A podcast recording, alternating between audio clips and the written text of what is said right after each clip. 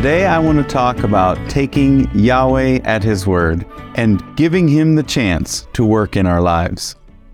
A few weeks ago, I was meditating on the condition of people's personal lives around me, and I just had this question come to my mind Why don't people just give God a chance? So that's the title for the message today. And it's really meant to be an encouragement to you to give God a chance. I kept thinking about how things must be from his perspective. If I were the all powerful God and had provided all things for life and godliness for all of mankind, how would I respond to the continual unbelief of millions and millions of people year after year, decade after decade, century after century?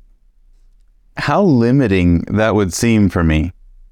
But then I remembered what Jesus did and how he displayed the heart of God everywhere he went. Even when he was met with unbelief, his love compelled him and he offered them hope anyway. I want you to look at what happened when he came to his hometown in Nazareth. Let's look at Matthew 13 54 to 58. Matthew 13:54 When he had come to his own country he taught them in their synagogue so that they were astonished and said Where did this man get this wisdom and these mighty works? Is this not the carpenter's son? Is not his mother called Mary and his brothers James Joseph Simon and Judas? And his sisters are they not all with us? Where then did this man get all these things? So they were offended at him. But Jesus said to them, A prophet is not without honor except in his own country and in his own house. Now he did not do many mighty works there because of their unbelief. Now I want to move immediately over the, to the book of Mark and read how he describes it. So let's look at Mark 6, 1 through 6. Okay, Mark 6, 1. Then he went out from there and came to his own country, and his disciples followed him. And when the Sabbath had come, he began to teach in the synagogue, and many, hearing him, were astonished, saying, Where did this man get these things? And what wisdom is this which is given to him, that such mighty works are performed by his hands? Is this not the carpenter, the son of Mary, and the brother of James, Joseph, Judas, and Simon? And are not his sisters here with us? So they were offended at him. But Jesus said to them, A prophet is not without honor except in his own country, among his own relatives, and in his own house. Now he could do no mighty work there, except that he laid his hands on a few sick people and healed them. And he marveled because of their unbelief. Then he went about the villages in a circuit, teaching. Did you notice here in Mark that Jesus could do no mighty work? In Matthew, it says that he did not do many mighty works there. And we'll get to the difference there, but I want to just highlight something in verse 5. Notice it says he did he, uh, he could do no mighty work except that he laid his hands on a few sick people and healed them. Does that sound like possibly the world today? I mean, if I think of the church services that I've been a part of, I've been a part of services where just everyone is, seems to be getting healed. But a majority of the time, I would say a few people get healed by laying hands on them. So, why is it a majority of the time that we find what Jesus found in Nazareth? See, the difference in Matthew and Mark, uh, where Matthew says he did not do works, See, this is a major point of separation between believers around the world today. There are those who would say that Jesus simply chose to do less miracles in his hometown because he was not received there or something like that. However, Mark shows very clearly that God is never the one who chooses whether a person is healed or not. And it's obvious by the fact that Jesus marveled because of their unbelief. And he would have loved to do more miracles there. In the TV series called The Chosen, They did a wonderful job of showing the life of Jesus and his disciples. But they totally misrepresented the heart of the Father in an episode where Jesus refused to heal the disciple James. Now, please understand that I love the chosen and have supported them financially many times, and I would encourage you to watch the episodes if you can. But they are completely wrong in this one area. We have no recorded history of Jesus ever telling a seeking person no. In fact, it's quite the opposite. He says many, many times, Seek and you will find, ask and it will be given. All who seek, find. Everyone who asks, receives. And I could go on and on with statements that Jesus made. So, why then do we find Christians in opposition to these truths? we'll find our answer back in Nazareth. The two things that limited the ability of Jesus were offense and unbelief. These same two things are limiting God's ability to work in Christians' lives all over the world today. And you may say, well, I'm, I'm not offended at Jesus. It's those radicals I don't like. But let me remind you that hating the body is hating the head. When people get offended at me or the simplicity of the message, I'm again reminded that Jesus suffered the same persecution. His family and friends literally said, Who does he think he is? Is he saying that he is better than us? How could he say such a thing? Have you ever heard that from someone? I've had conversations with people who had already made up their mind. They had decided they were going to be offended no matter what I said. I've even had people tell me, Don't you dare tell me that person didn't have enough faith, as if they were trying to pick a fight. I even heard a well meaning pastor the other day, and he said, Whatever you do, just don't tell people they aren't healed because they don't have enough faith.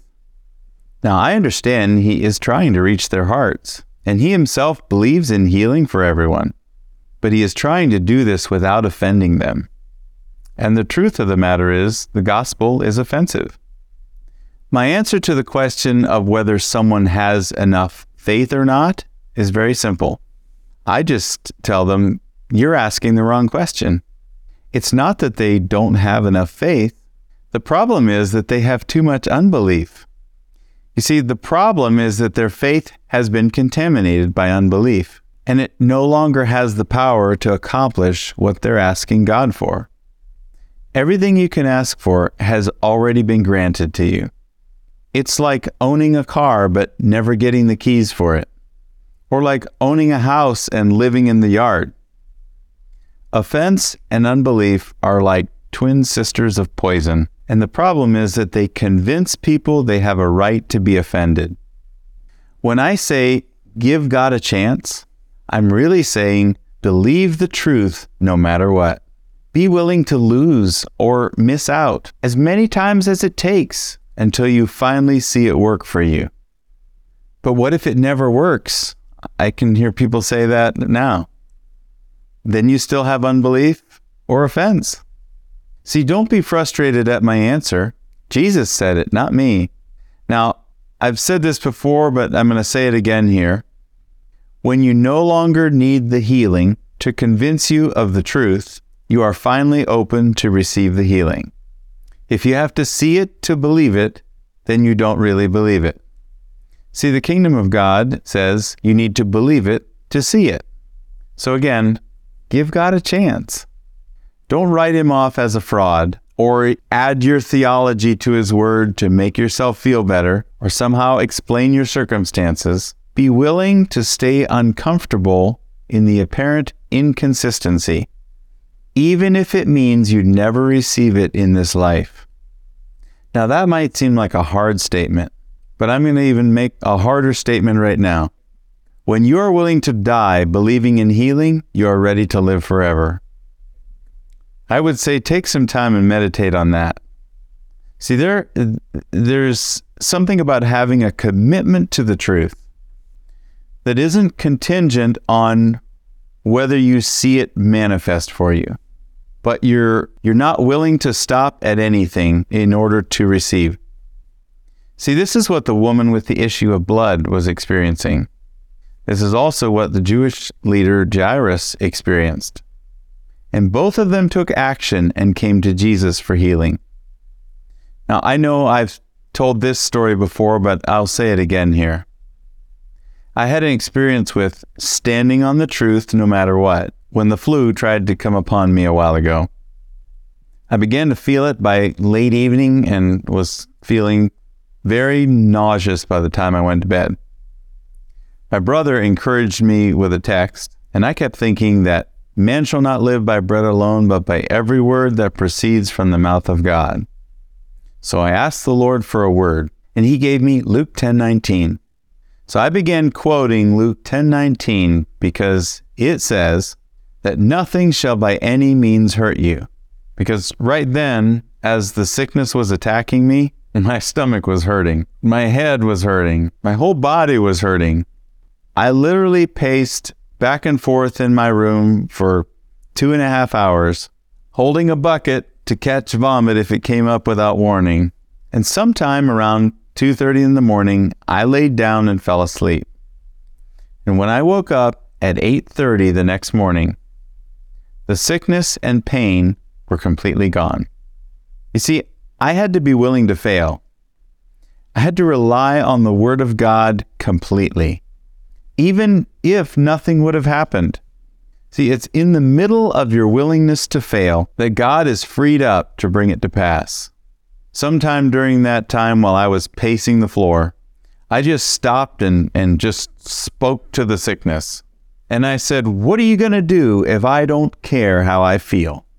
I still believe in the word, and I will stand on Luke 10 19 and see the power of that word brought healing to my body. Now, in a previous message, I made another statement, and I think it has much more meaning than what we realize sometimes. The statement I said was this God's ability to work in our lives is limited to what we are willing to believe and receive. Now, see, there, will, there are many people who will be offended by that statement because I just said that God has limitations. And you might even be asking, are you saying we can limit God's power? Yes, that's exactly what I'm saying. Even the children of Israel limited God's power in their lives. Let's look at that in Psalm 78, 41 and 42. Psalm 78, 41. Yes, again and again they tempted God and limited the Holy One of Israel. They did not remember his power the day when he redeemed them from the enemy. See, the, the people that would get offended by that statement somehow feel like they need to stick up for the honor of God, I guess. They're saying, God is all powerful. You can't say he's limited. But see, this is not a negative statement about him. This is the display of his love. You know what happens when you have an all powerful being that doesn't have love to limit his power? That all powerful being becomes a wicked tyrant. And that is not how God is. You see, He limited His power so that we would seek Him. He did it for us, not to keep it from us.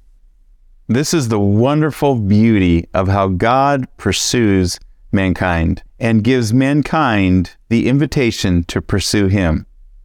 I've had this happen to me as well in dealing with people remembering God's provision and healing.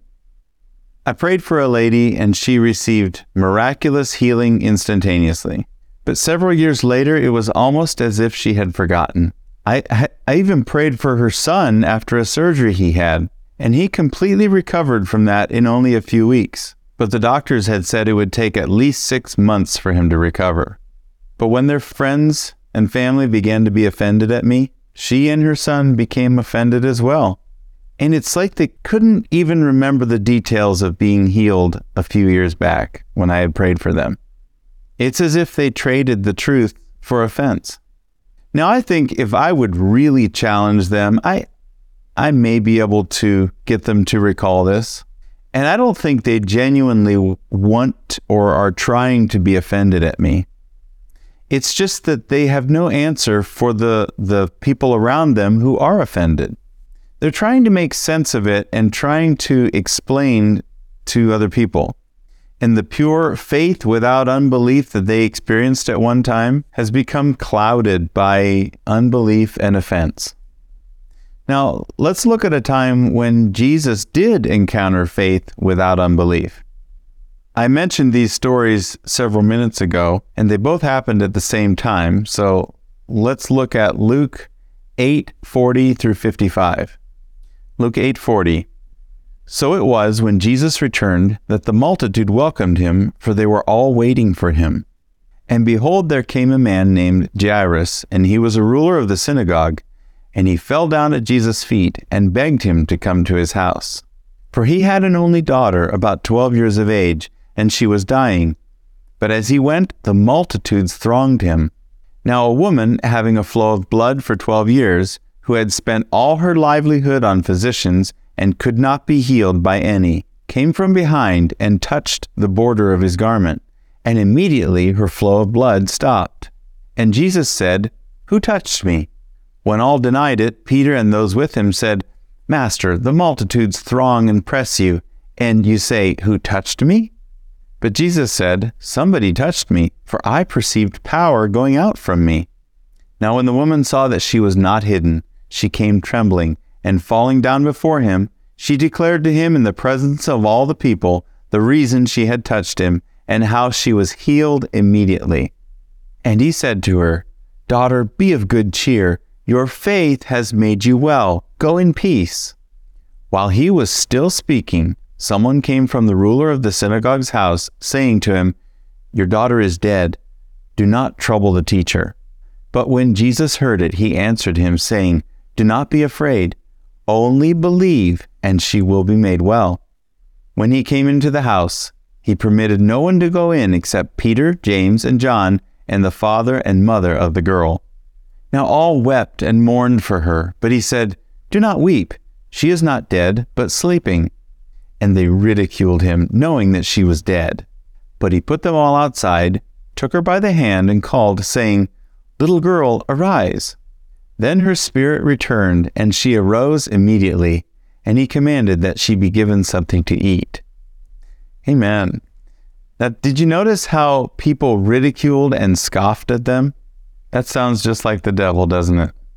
If we go all the way back to the beginning in the Garden of Eden, what were the words of the serpent to Eve? He scoffed and said, Has God really said? Isn't that what happens when we doubt?